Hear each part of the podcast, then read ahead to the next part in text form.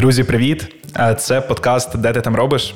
І я його ведучий Іван Горовський. Сьогодні спілкуюся з Олександром Тригубом, співзасновником та CEO інституту Прожектор, видавцем журналу Телеграф Дизайн, дизайнером та куратором курсу Creative Composition. Саша, привіт. Привіт. Я пропоную почати трошки з твоєї історії, щоб розігрітися і дати, напевно, контекст слухачам. Як ти потрапив е, загалом е, в сферу освіти, що ти робив до неї, та як ти, ти себе знайшов своє покликання е, в цьому світі? Ну я взагалі шукаю своє покликання, і можна сказати, що в усіх сферах, якими я займаюся, я такий новачок, дилетант слеш свічер в усі свої справи я потрапляв якось е, вопреки, а не завдяки. Е, і в дизайні якось так е, пробрався, можна сказати, де і в освіту можна сказати, що я пробрався, не маючи профільної освіти в жодній зі справ, якими там довелося займатися за, цей час. Ну, а в освіту я, напевно, що потрапив більш-менш зрозумілим способом. У мене був період, коли я намагався знайти людей в команду, в якій я працював. І, як завжди, це класична історія, ніколи не було. Я їх почав шукати, я ніколи не знайшов. І тоді я зрозумів, що м, можна поєднати приємне з корисним, повикладати і заодно знайти е, класних людей.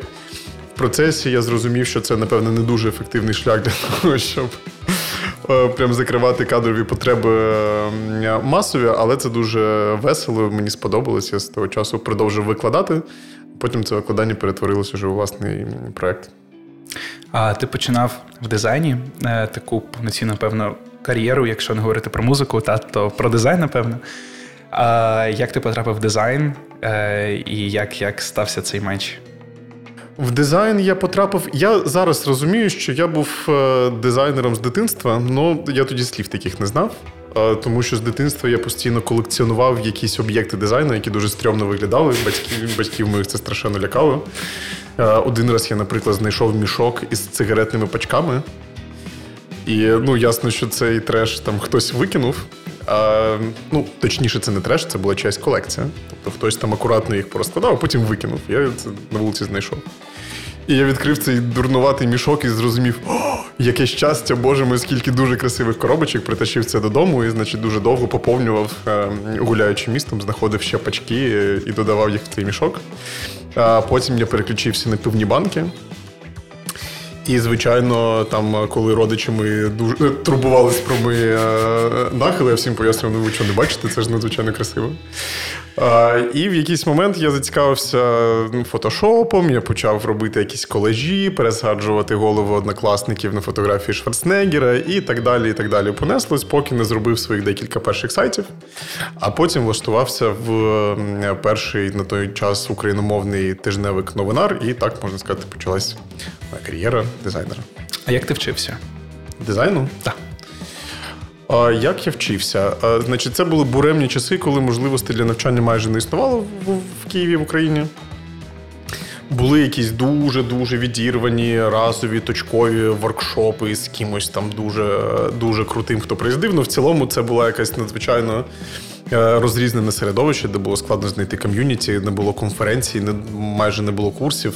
Коротше, нічого не було. От тільки перші книжки з'являлись, перекладені російською мовою. І вчився на цих перших книжках, на туторіалах, е, питав порад. Ну і, звичайно, всі найкраще вчаться на місці роботи. Я напевне, що це мені допомогло найбільше. Ти зараз працюєш в сфері освіти, і в прожекторі е, є така історія, що на професіумах, на великих курсах, на серйозних курсах завжди є замовник, та і завжди є одразу, е, які з'являються після випуску можливості для працевлаштування. А що ти думаєш, е, яке твоє ставлення загалом до фрілансу, до роботи на самого себе, до незалежної експертизи, до гіг-історії, коли е, креативні або не креативні спеціалісти працюють з різними проектами короткостроково? Ну, я думаю, що в кожному явищі є свої плюси і мінуси. Я ж можу і про мінуси говорити. Так, абсолютно. Хорошо. Значить, однозначно, такий формат роботи виховує підвищену відповідальність. І це, напевно, дуже круто для для будь-якої людини, не тільки там для професіоналу. От Просто цей процес набирання на себе відповідальності він дисциплінує, мотивує і місцями надихає. дуже багато чого про себе можна дізнатись після того, як ти зустрінешся з клієнтом сам на сам, а не через менеджера в агенції. А світ просто по-іншому відкривається в цей момент, коли ти бачиш цих реальних людей, а не їх листи на пошті. А я думаю, що це дуже корисний досвід. При цьому я би сказав так. Безумовно, мені здається, що краще починати з менторством. Часто це менторство можна отримати в компанії. Тому, як на мене, класичний фріланс, коли ти просто вийшов на біржу, створив профіль, почав робити проекти. На початку може дати трохи такий спотворений досвід, коли ти навчишся, ну, наприклад, дуже швидко і добре продавати, але тебе ніхто не буде змушувати піднімати планку якості, і це доволі така, на жаль, сумна і типова історія, яку ми бачимо постійно. Тому я думаю, що на фріланс гарно приходити трошки більш е, досвідченим і дорослим. Або під час фрілансу знаходити собі ментора, який буде просто змушувати тебе е, тримати планку. Ще у мене є відчуття того, що в цілому класичні організації зараз трансформуються і зникає оце там пропрацювати все життя Ну, колись було взагалі в одній компанії, тепер уже ха-ха, всі сміються, якщо хтось працює в одній компанії, всі все життя йому там друзі намагаються помір... поміряти температуру. Хоча я вітаю насправді такий підхід. Ну сьогодні вже навіть там е, не одна професія за життя проходить, і там багатьох 4, 5, 7 професій, і це цілком окей. Тому можна сказати, що традиційний формат організації компаній змінюється, і я бачу все більше таких pop-up компаній у яких немає цілісної структури, у яких е, всі люди об'єднані таким, можна сказати, смарт-контрактом е, по домовленості на один чи декілька проєктів. І вони співпрацюють рівно стільки часу, скільки вони хочуть співпрацювати, і е, стільки часу, скільки клієнт хоче бачити їх в такій команді, що дозволяє дуже швидко створювати і і розвалювати команди для того, щоб підібрати під кожен проект найкращу конфігурацію. Тому мені здається, що от у покоління, яке підростає, це вже просто не буде називатись фрілансом, це буде така. Міксована форма роботи, коли ти одночасно є учасником багатьох команд, е, і ви об'єднуєтесь за потребою. Угу. А які тенденції ти бачиш серед е, випускників проджа? Е, чи сьогодні там більше йдуть на фріланс, чи сьогодні більше все-таки йдуть в компанії? Можемо по напрямкам трошки пройтися, розумію, що це дуже сильно відрізняється від е, спеціалізації. Я думаю, що це дуже сильно залежить від стану ринку, от в даний конкретний момент. А який стан ринку зараз? От Класна, до речі, тема. стан ринку зараз е, можна сказати, що зараз ринок роботодавця. Ну, це качелі, які постійно змінюються то так, то едак. До війни е, було навпаки дуже складно знайти гарних спеціалістів, і компанії били за таланта. Зараз можна сказати, що конкуренція зберігається там в певних сферах, але Е, новачкам зараз знаходити роботу складніше, тому що під час будь-якої кризи е, більшість компаній е, зменшує набір новачків і робить ставку на досвідчених спеціалістів, що логічно. Ну, Ми розуміємо, що ця ситуація вона ж теж не навіки. Віримо в ЗСУ, як то кажуть, і це ну точно буде змінюватись, і там прийде наступний етап. Тому можна сказати, що зараз новачку знайти першу роботу складніше. І в цьому плані фріланс якраз може бути дуже хорошим варіантом, коли для того, щоб знайти першу роботу, тобі потрібен досвід. А цей досвід ти можеш знайти в такому в інді форматі, зробивши там 3, 5, 10 проєктів е, десь для міжнародних клієнтів, у яких цієї кризи нема. Повертаючись до тенденцій серед галузей, можливо, можеш якісь е, виділити е, по тим галузям, з якими власне ви працюєте в проджі? Ну, Якщо є якісь. Е, ти знаєш, е, це напевно, що я просто думаю, що цікаво тут сказати. Стереотипно IT росте і буде рости. Ну, подивимося, як воно буде чи не буде рости. Складно забігати наперед. І взагалі це дуже цікаво, що з'явилось там ну, декілька поколінь людей, які впевнені в тому, що IT буде рости.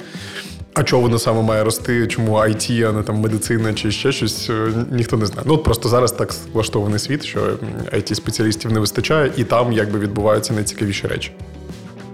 Мені здається, що там на десяток, можливо, навіть другий років е, цього тренду вистачить, а там подивимось. Тому очевидно, що IT, як ну, це насправді вже таке трошки прохудале слово які асоціюються з якимось легким успіхом, якого не існує. Тому будемо називати це тек індустрією. Сьогодні, в принципі, вже все тек, трохи якось пов'язано. Сьогодні все хоче бути теком, але на практиці теком стало не так багато, як здається. Тому потенціал е, саме тому і дуже великий, що традиційні бізнеси.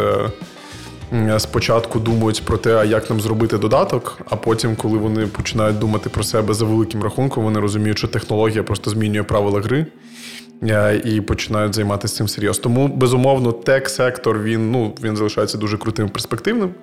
При цьому я так само дуже вболіваю за креативний сектор. Е, безумовно, під час війни маркетингові бюджети активності в Україні сильно прохудались. Но я би сказав так, що це, по-перше, тимчасовий стан. По-друге, талановиті люди, от кому не напишеш, е, всі кажуть, напиши через три місяці, нема часу.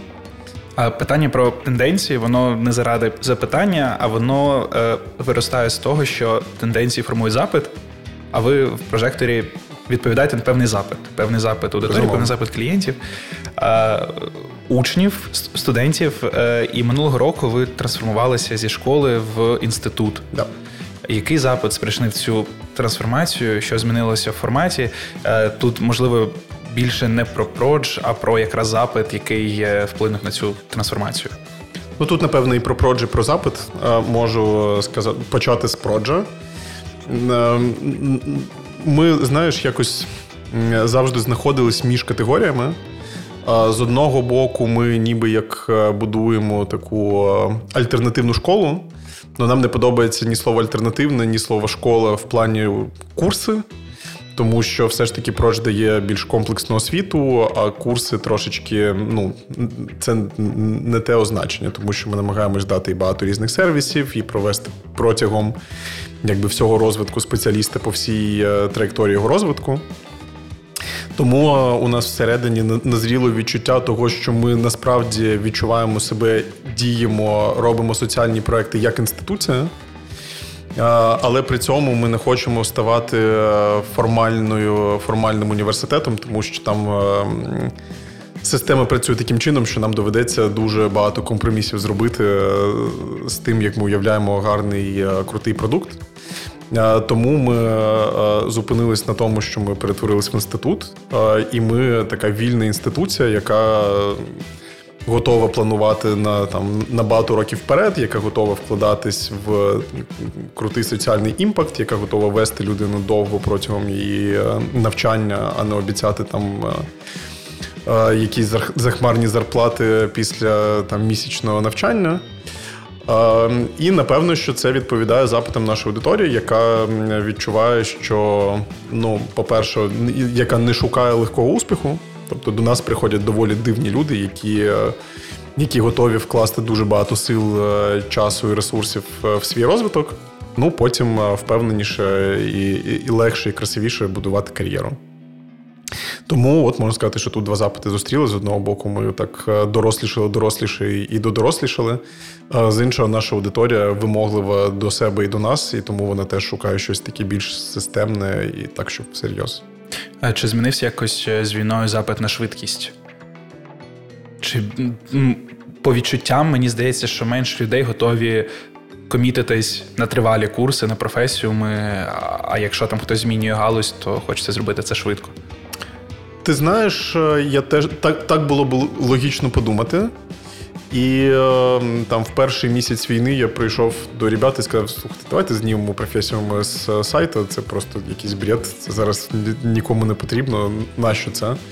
І на мене так подивились круглими очима і кажуть: слухай, да у нас там саме професію ми зараз і беруть. Тобто мені здається, що з одного боку є запит на швидкість, безумовно, він скоріше проявляється в тому, що у нас збільшилась кількість новачків. Ми завжди намагаємось е, ну, в профес... в проджекторі тримати такий баланс між новачками і про аудиторію, якої у нас теж дуже багато.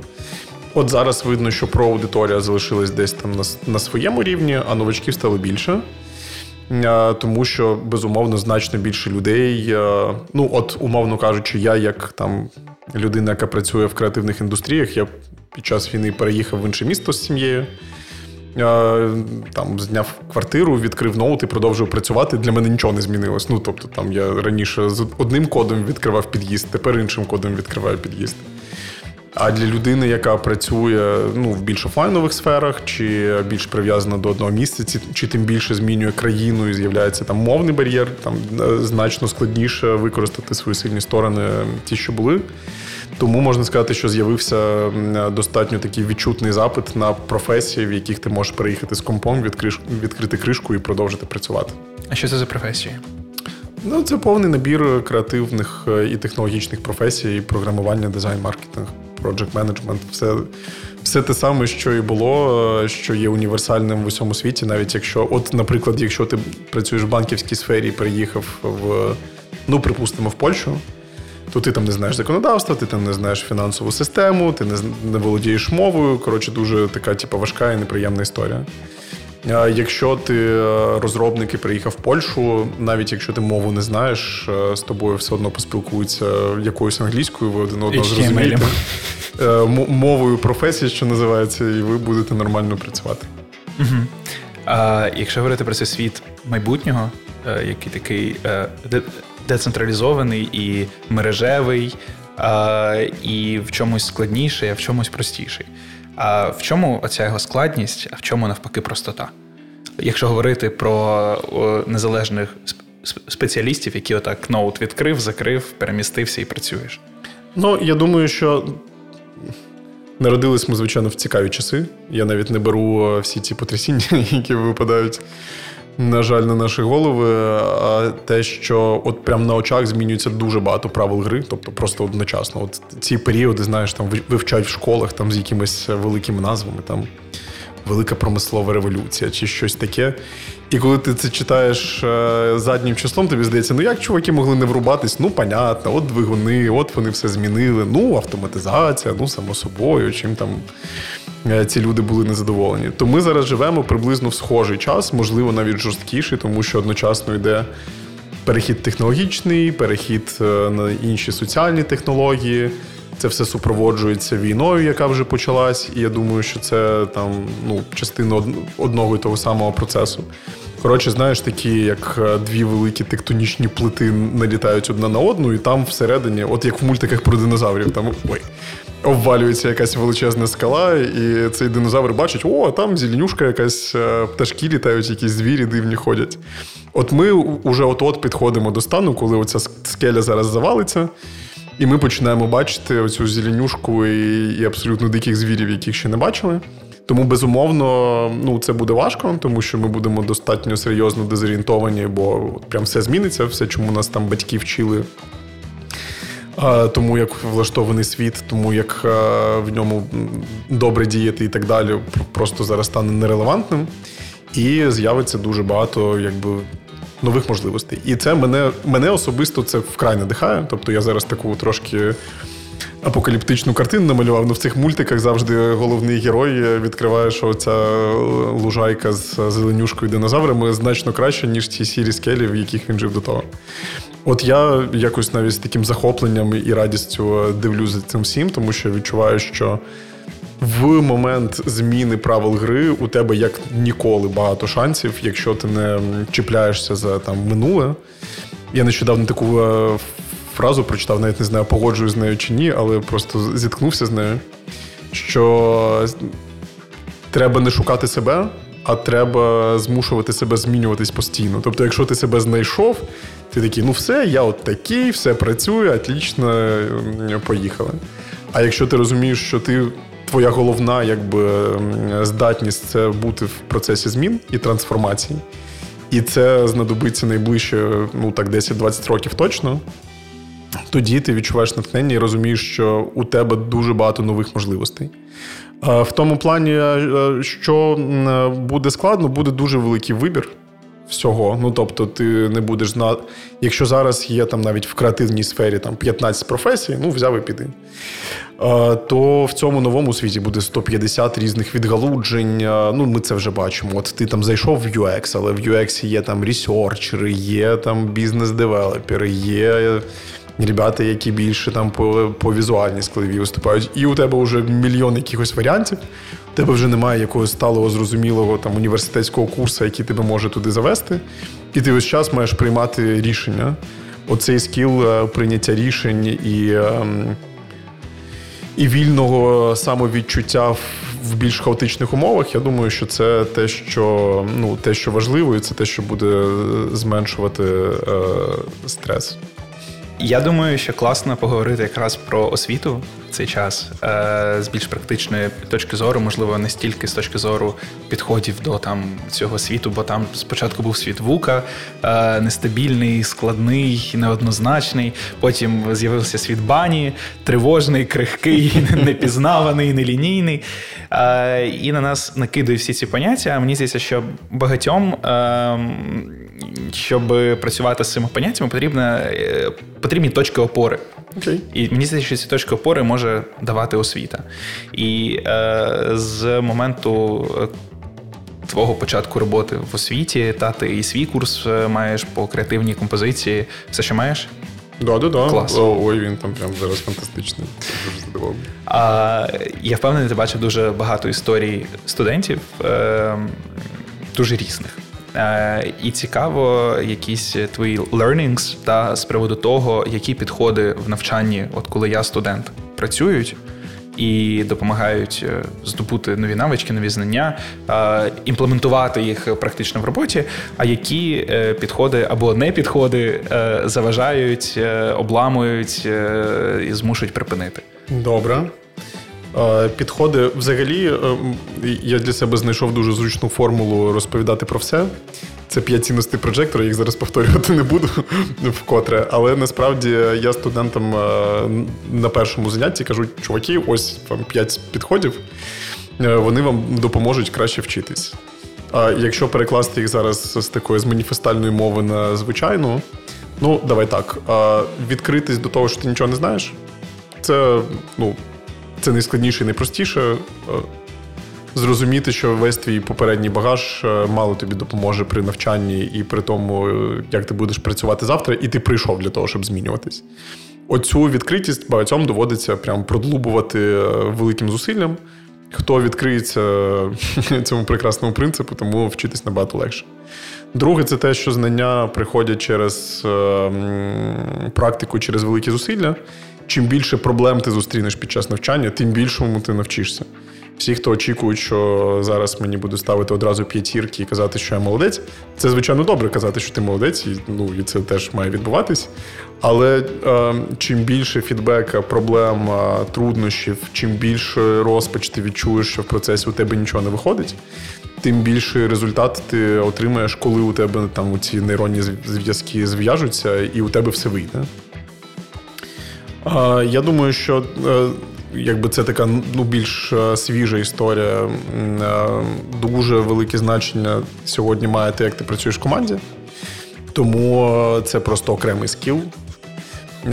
І те, як ти береш на себе відповідальність, особливо в роботі в команді. Да, і в принципі за себе. Тобто є якби завжди ребята, які, наприклад, от ти задав домашку, а він не робить. В кінці курсу ти питаєш, а чого не робив? Він такий, так ти мене не пушив. А чого я тебе буду пушити? Я тобі не не, не бот, який е, когось пушить. Тобто відповідальність на людині за свій розвиток. І вона, от те, що я можу сказати, е, бачивши дуже багато студентів. Ти можеш з будь-якого навчання винести рівно стільки, скільки ти зусиль прикладеш. Можеш винести дуже мало і можеш винести дуже багато, значно більше, ніж заявлено в програмі. Е, залежить лише від того, скільки таких е, проактивних дій ти зробиш, скільки разів ти попушиш свого ментора, скільки запитань ти йому поставиш, скільки е, у тебе станеться за цей час екзистенційних криз, ти ними поділишся і спробуєш їх вирішити. Скільки листів ти напишеш потенційним партнерам, скільки шансів ти спробуєш знайти, це просто необмежена кількість можливостей, і більш того, напевно, що цей цей принцип працює і за межами курсів теж. Угу. А ти згадав про менторство, і насправді мені здається, що про в цьому плані а, дає такий full cycle, та і структуру, і ментора, і так далі. А, Цікаво поговорити про а, тих, хто вчиться сам хто вчиться не на курсах, то не приєднується там до спільнот, де є якесь взаємопідсилення, де є вже там кураторство, менторство, вчителювання. Тут бачу два аспекти. Перший, якраз ми почали нашу розмову про наставництво, про менторство, що це полегшує хід в професію. Тому напевно почнемо з цього, де шукати ментора чи наставника, чи підсилення. Можливо, це не обов'язково є там менторство, можливо, це є феллоу, е, якийсь е, чувак або човіха, де шукати це підсилення, якщо я от е, потребую цього. Ну, по-перше, я ж так трошки здивувався, коли ти сказав, що ми зараз говоримо про людей, які не знаходяться в спільноті. Тут питання, а чого ти не знаходишся в спільноті? Ну, Насправді сьогодні це зробити настільки просто, там можна безкоштовно або дуже дешево. Можна знайти будь-яку спільноту під свій рівень, під е, свої запити. Е, їх дуже багато. Тому це насправді супер дивно. Я продовжую бути впевненим, що всі твої шанси ходять на двох ногах. Чим більше навколо тебе крутих, прикольних, цікавих людей, тим ну, прям експоненційно збільшуються твої шанси. Тому якось ну дивно, а чого ти не спів? Ну, знайди собі людей навколо, чого ти сам ти сидиш. Щодо пошуку ментора, ну можу сказати так. Ребята, які проактивно собою займаються.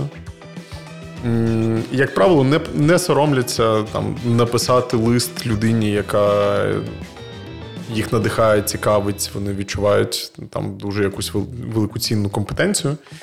І просто спитати пораду про там про своє портфоліо, про своє життя, чи туди я рухаюсь, е, і так далі. Інколи це буває незручно. От щоб зняти таку незручність, ми менторський сервіс запустили, де це прям формалізовано. От обираєш ту саму людину, просто букаєш сесію, і вона приходить, тому що ти її забукав. А через навчання менторів знаходити окей. А На роботі, звичайно, і знову ж таки, знаєш, ти приходиш ти на роботу, ти е, там не маєш достатньо контактів. Перед тобою сидить досвідчений дядька або або жінка, неважливо хто. І ти, звичайно, соромишся підійти, задати свої питання, тому що всі подумають, що я дурень і що я нічого не вмію. От як тільки ти починаєш е, переставати про це переживати, я сам просто так робив, тому знаю, був таким самим дурним. Е, ти дурень, коли ти цим не користаєшся, тому що це ну, суттєво збільшує твої можливості. Ну, в рази, в рази. Це не так трошечки, а в рази. Е, ну і, звичайно, можна знаходити там спільноти в коворкінгах, е, Е, сьогодні не знайти людей, мені здається, складніше, вони самі тебе знайдуть, ніж знайти. Насправді, мені здається, більше більше про е, формалізовані спільноти, можливо, не стільки формалізовані, скільки підготовлені. Да? Тобто, наприклад, я приходжу на курс, і у мене є мої там fellow learners, і ми з ними об'єднані нашою спільнотою. Тобто я вже такий, типу, оп, в теплій ванні. А другий аспект, який мені здається, є великим викликом для тих, хто вчиться е, новим професіям, новим скілам або покращує вже існуюче, це структура. І е, коли купа насправді інфи, зараз інфи більше, ніж я здатен сприйняти, всюди платної, безкоштовної, е, і в цьому можна загубитися. Чи маєш якісь поради для тих, хто вчиться сам і здобуває там нові скіли, нові професії сам, по тому, е, як вони можуть вибудувати для себе цю свою структуру навчання? Я думаю, що от там ми коли говорили про світ майбутнього, навчання теж змінюється і змінюється радикально. І я приблизно розумію, куди воно змінюється, і власне намагаюся це будувати. Значить, напевно, що ключова історія, яка відрізняє оцю нову вільну освіту порівняно з тим, що ми мали в університетах це те, що вільна освіта буде побудована навколо інтересів, талантів е- і бажань студента, людини, людини, яка вчиться. Тобто раніше в центрі стояв е- результат людини як якоїсь заготовки вироба, яку потрібно правильно обтисати, забезпечити, щоб вона нічим не відрізнялась від сусідньої людини і відправити її в якийсь там новий конвейер то сьогодні нова освіта бере тебе, допомагає тобі розібратися з собою і побудувати твій персональний навчальний шлях, який іде від твоїх інтересів. А коли людині цікаво, вона ну, вона сама хоче, тобто її не треба змушувати, її оцінки не треба ставити. Це те, що я вже дуже давно і добре зрозумів. коли людині цікаво, вона буде сама якби своїх преподів е, тримати за горло і казати: ну, підкажи мені, дай мені фідбек, дай мені складнішу задачу. Е, я постійно бачу таких студентів і бачу, як круто це працює порівняно з тим, що ти приходиш і такий, ви всі придурки. Я вам зараз поставлю двійки, всіх повиганяю, там не прийму екзамени і так далі. Коротше, оця вільна освіта вона апелює до вільної людини, людини майбутнього, у якої менше структури. Ну ми просто опинилися в такій ситуації, яка розвивається через свій інтерес. У якої є ментор, який допомагає їй зорієнтуватись в цьому хаотичному просторі. Тобто, по факту, ментор в цьому світі, новому освітньому, це навігатор. Це людина, яка там, а що тобі там цікавіше там, малювати чи приймати якісь там раціональні там, дослідження проводити. Ну, дослідження. Хорошо. Давай, може, там подивимось сторону UX. А в UX там ще мільйон а, а там тобі що цікаво? Да я не знаю. А як мені розібратись? Сходи от на цей на цей е, там воркшоп, чи пройди якийсь курс, чи почитай якусь книжку. І це тобі допоможе. Ну, ти просто будеш відчувати, оце мені сподобалось робити, а це мені не сподобалось робити. Так давай я це не буду робити. І це таке навчання, яке не раз на 4 роки, в якій є фіксована однакова структура і програма. А це навчання, от як стартапи роблять, так само ти себе можеш зробити. Зробив MVP, спробував щось зробити, не сподобалось, запівотився. Після ну, от там думав, що буду дизайнером, не сподобалось, спробував себе в маркетингу, але ти витратив на це мало часу, там ну, декілька місяців е, для того, щоб це зрозуміти змінив напрямок. Всередині цього напрямку е, раз через декілька місяців ти постійно маєш можливість відкалібрувати те, куди ти хочеш йти. І в результаті твій якби навчальний профіль це такий як відбиток пальців. Тобто у тебе один, у сусіда інший, у когось третій. Ну, от якось так. Тому я думаю, що роль навігатора тут важлива, щоб структурувати. А там університет майбутнього має забезпечити тобі Е, оцю траєкторію е, ментора, е, велику, великий вибір курсів, щоб ти мав із чого обирати там свою персональну траєкторію. І ця система тебе має завести в професію. Тобто, це все має відбуватись для того, щоб ти досягнув своїх персональних цілей, а не повчився, щоб повчитися. Говорячи про самоосвіту, Е, я насправді, тобто, ми тут on the same page, і продукти Продж дуже класні. Е, але уявімо, що я не знаю про Продж, або я не готовий, бо там не можу собі дозволити Продж, або не Продж, або будь-яку іншу школу, або я не готовий комітитись на якісь курси, або я просто дуже люблю сам все всерчити і вчитися. А ти, як е, людина, яка вчилась сама, і дизайну в першу чергу, а потім е, на MVP якось вже з освітою. Бо мені здається, що ніде не вчать, як побудувати креативний інститут. А, Які ти можеш дати поради е, людині, яка хоче займатися самоосвітою і має оцей необмежений доступ до будь-яких ресурсів? Як вона може побудувати свій освітній шлях? Можливо, якісь е, такі практичні суперштуки? Да, Мені здається, що це теж не складно. Ти так представив цю людину як якусь таку маркету. От уявімо, що вона проігнорувала всі можливості, які надає прожектор і, і інші навчальні проекти. До таких людей дуже багато, і це цілком окей. Я думаю, що насправді, якщо у тебе є здатність е, самостійно отримувати знання. Вицарапувати їх у світу е, і так далі, так це прекрасно. Тобто ти е, ти можеш без зовнішнього пушинга досягнути того ж результату, е, радій за свою нервову систему, що вона у тебе так чудово працює. А я думаю, що тут. Я не знаю, що тут додати. Я думаю, що це скоріше про твою амбіцію. Тобто ти можеш зупинитись в будь-який момент. Тобі може бути достатньо вміти робити там за 10 баксів е, логотипи для індійських замовників десь там на фріланс-біржі. Ну, це я б навіть не сміявся. Це цілком собі нормальна історія. Інколи вона може приносити значно більше, ніж е, робота в респектабельній агенції, якщо ти там на день таких логотипів наковбасиш 10 штук, е, помножиш на місяць, до і взагалі зовсім непогано. А, і з іншого боку, я думаю, що для того, щоб рости і розвиватись, у тебе мають ну, можуть або мають залежить з'являтись хотілки, от якісь бажання. От я хочу робити якісь там соціальні проекти, більш складні, більш комплексні для там більших клієнтів. А чого в мене їх зараз нема? Ну тому що там мене не знають, я чогось не вмію, у мене немає цього досвіду. І оці бажання, якась самонезадоволеність це прекрасний механізм, який змушує тебе кудись рухатись. І якщо ти перетворюєш ці наміри в дію, це теж хороший скіл. У тебе не виникає питань, як мені там структурувати е, свої знання. Ти просто там вриваєшся в нову для себе сферу, починаєш ем, робити проект, виявляєш, що ти чогось не знаєш, е, шукаєш це там в туторіалах, в статтях, в курсах, в чомусь. Е, і таким чином, це я думаю, що це дуже органічний спосіб розвиватися. Більше якісь менш менш практичні, напевно, штуки, або навпаки, ще більш практичні. Креативність і пошук ідеї. Мені здається, що це там тема, з якою тобі дуже подобається працювати. Uh-huh. А, Ми, коли говоримо про фріланс, про гік-економіку. Ми, звісно, говоримо і не тільки про креативні індустрії, але й про них теж. І загалом мені здається, що е, креативність це такий скіл, який в будь-якій галузі, в принципі, може бути корисним де де ця креативність знаходиться у мене в голові, де її шукати, як її імбрейсити, як її підсилювати е- і вибудовувати, напевно, в собі, розвивати. Тому що це як м'яз, такий креативний м'яз. Ну так. Да. І, і я насправді дуже е- неспокійно дихаю до цього слова. Мені слово креативність не подобається.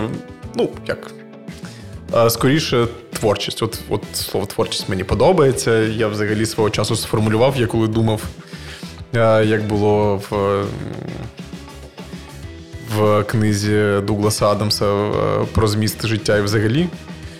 Я прийшов до того, що творчість це зовсім непогана мета сама по собі. Коли ти створюєш якісь нові прикольні штуки, це може бути самостійною метою і самостійною цінністю. Тому от для мене, напевно, що щось створювати це якась ну, самомета. А при цьому я абсолютно не вірю в те, що є там якісь креативні професії, некреативні професії і так далі. Думаю, що кожна людина, як, яка стикається перед ситуацією, коли вона має щось зробити не як минулого разу, вона проявляє творчість. Ну, тобто, коли у тебе є е, процес, в якому ти можеш е, закрити очі і робити все те саме, то тебе скоро автоматизує всякі цікаві нейронки. А коли тобі кожен раз доводиться приймати нове рішення, ну, тебе теж скоро автоматизують всякі цікаві нейронки, але трошки пізніше. От тому я думаю, що це просто необхідний сьогодні скіл, тому що саме це там відрізняє все ж таки нас е, від е, від алгоритмів, тому що наша творчість все ж таки відрізняється, вона може бути більш інтуїтивною, більш натхненною. І я думаю, що ми заново почнемо в собі відкривати оцю таку, знаєш містичну, трансцендентну творчість порівняно з тим, як вже всі дизайнери сказали. Ми просто чуваки, там, які на заводі ковбасять ідеї. Дизайн under substances. Да, але Midjourney вже ребята крутіше ковбасить, як на заводі ідеї. А тепер знову я думаю, що повернеться оце відчуття, що є якась все ж таки таємниця і магія в тому, як це з'являється, яку нам все ще. Складно розкусити. Я думаю, що цей, е, ці навички тренуються.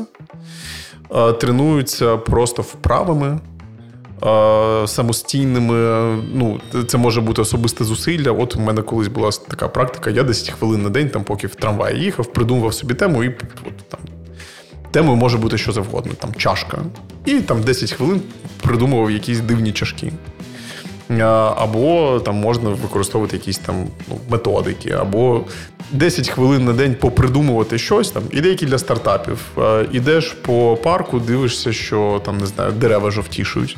Думаєш, а що я можу придумати про те, що змінює колір, і кому це може знадобитись? Не факт, що ви з цього придумаєте щось визначне, і це там змінить ваше життя, але це змінить ваш мозок, тому що він навчиться генерувати якісь дивні дурнуваті ідейки. А потім, коли у вас з'явиться така необхідність, він буде як м'яз е, натренований. При цьому я колись думав, що цього достатньо для того, щоб бути там великим творцем. Зараз я схиляюсь до того, що все ж таки це покриває певний рівень креативності, але до містичного ти так не дотягнеш. Тобто, для того, щоб бути прям фантастичною е, творчою людиною, все ж таки щось має відбуватись таке особливе в твоїй голові. Як ну, якийсь поет писав, що е, хороший поет створює, а в великому створюється. Ну от е, до хорошого так можна себе дотягнути, і напевно, що більшості з нас цього вистачить на все життя. Для творчості в світі майбутнього важлива пристрасть. І це те, про що ти згадував, коли говорив про е, підходи до світу майбутнього е, в такому там крихкому, тривожному, е, волатильному, нестабільному світі. Е, де віднайти в собі цю пристрасть? Як як її намацати, е, як можливо її в собі народити, якщо її немає? Ми нещодавно, поки поки там, можливо, ти думаєш над відповіддю, ми нещодавно бачились з друзями і рефлексували трошки за минулий рік. Говорили про халепи року, про перемоги року. І я сказав, що моя халепа, я думаю, що це пов'язано трошки з вигоранням, напевно, але я кажу, моя халепа, я втратив пристрасть. Е, і кажу, і напевно, що моя найголовніша така оця надмета та на е, найближчий час, бо там на наступний рік, тому що вона надмета, це віднайти в собі цю пристрасть. Окей. І е, не просто віднайти, а підсилити її. Тобто, що вона не десь десь маленька така е, зернятко пристрасті, а розвинути цю пристрасть, щоб вона поглинула там ще навпаки підсилила скоріше там все, що я роблю. Mm. Ой, слухай, я напевно, що не буду давати поради такої космічної ну, якби масштабу. Ну, ем, Можу просто поділитися якимись своїми роздумами на цю тему. По-перше, мені здається, що нормальний стан людини пристрасть мати. Тобто, це мені здається не питання, де мені пристрасть знайти. Е, це скоріше питання, а чого я її втратив. При цьому вся там система виховання працює проти пристрасті. Ну, от давай так. Школа працює проти пристрасті. Ну, стандартна школа, звичайно, бувають прекрасні вчителі, які навчають через інтерес. Але в цілому шкільна система працює проти пристрасті, тому що вона все оцифрувала, все стандартизувала, і ти маєш е, бути відповідним стандарту. Ну, по-іншому можна перекласти, ти маєш не відрізнятися від усіх інших, інакше тобі будуть ставити двійки і сварити. І в шкільному підручнику завжди є правильна відповідь, що трошечки піднімає питання, як навчитись е, бути творчими. А Потім пристрасть вбиває, я думаю, що в цілому все наше суспільство, тому що цінності, які сьогодні культивуються, от, наприклад, там. Які, Про яких людей ми там найбільше знаємо? Чи знаємо ми багато там про вчених, або чи знаємо ми багато про художників? Ну, про художників хтось знає, але в цілому це теж не поп-персонажі. Е, от якщо подивитись на те, хто є поп-персонажами, ми розуміємо, що це успішні підприємці. Це чуваки, у яких великий банківський рахунок. Ну, це не та річ, яка збільшує пристрасть. Тобто, якщо такий еталон, якби того, до чого треба прагнути, це гроші, то гроші пов'язані з багатьма речами, ну не з пристрастю. Тобто, в принципі, щоб заробляти побільше грошей, тобі потрібно в деяких місцях свою пристрасть кудись там засунути і приймати дуже багато дуже виважених раціональних рішень. Тому, е, ну і безумовно, там стрес, в якому ми всі зараз знаходимося, як то кажуть, е, печених не пече, ну ми люди, які одночасно живуть з загрозою там холодної зими, ядерного грибка, епідемії. Е, це трохи не сприяє перестрасному відношенню до життя. Ну і якщо говорити без без там смішків. Ми бачимо навколо дуже багато таких придавлених, дезорієнтованих людей, які дуже ну, перед, щиро переживають про всю цю ситуацію, не можуть знайти в собі сили. А якщо говорити про пошук е, пристрасті, ну не виходу там з якихось там депресій чи клінічних ситуацій, не, не будемо зараз цього торкатись, тому що це якась геть інша історія, то у мене ну, принцип такий. А я собі завжди малюю е, якусь картинку майбутнього так, щоб вона мені. Щоб вона була настільки крута і офігенна, щоб мені аж страшно було думати про те. Причому я в цю картинку вношу ну просто якісь абсолютно шалені штуки. От прийшла мені в голову шалена штука. От от круто мені б там було б щось зробити. Там, Президентом. Ну, я не думаю про це. От, наприклад. І Поки це що. Ну, я не думаю, що треба бажати того, що тобі треба. Ну, от припустимо, там є бажання стати чи отримати Оскара, чи е, побудувати свій бізнес, який там буде працювати на там, всіх континентах світу і так далі. І е, От я сказав, напевно, що зараз більшість людей подумали, що нащо мені стати президентом, будувати компанію, отримувати Оскар. Ну, у мене ну, у мене є якась моя інша штучка, яка от, а це було б, ну це, звісно, неможливо і дуже складно. Цього ніколи не відбудеться. Але якщо я напишу книжку і її видадуть, і вона буде стояти на полицях в книжкових магазинах, то це ультра дуже крута картинка, яка мені подобається. Ти в цей момент не думаєш там про те, скільки часу, сил, ресурсів це буде займати, як складно це зробити. Але коли у тебе з'являється от така штука, яка дзвонить, яка там вібрує, ти відчуваєш аж якусь таке тремтіння, що ну, от якщо я раптом собі дозволю цим зайнятися, це буде дуже класно. І е, мій підхід такий: я просто збираю такі картинки, які є якимись такими дивними, далекими і недосяжними і е, скеровую там частину своїх дій на те, щоб е, там в ту сторону рухатись. І завдяки цьому мені весь час цікаво. Клас. Клас. Будемо потихеньку, напевно, вже завершувати. Е, для підсумків я би. Я би спитав щось про lifelong learning, та, але ми говорили про е, освіту весь цей час.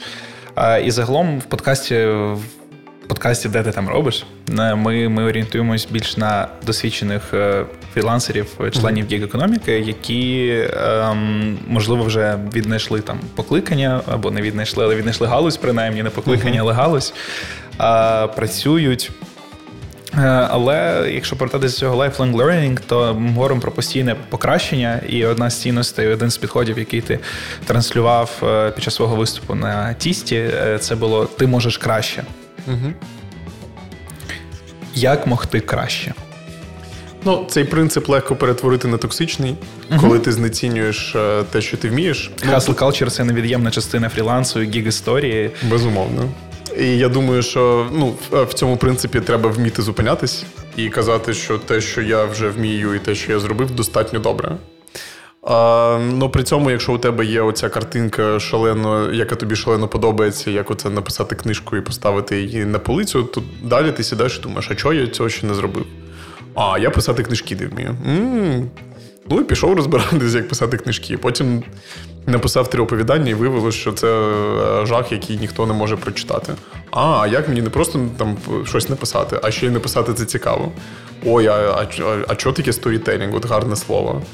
Е, ой, а в сторітелінгі там є мільйон якихось своїх принципів. Ой, а все, я вирішив не писати книжку, а піду знімати кіно.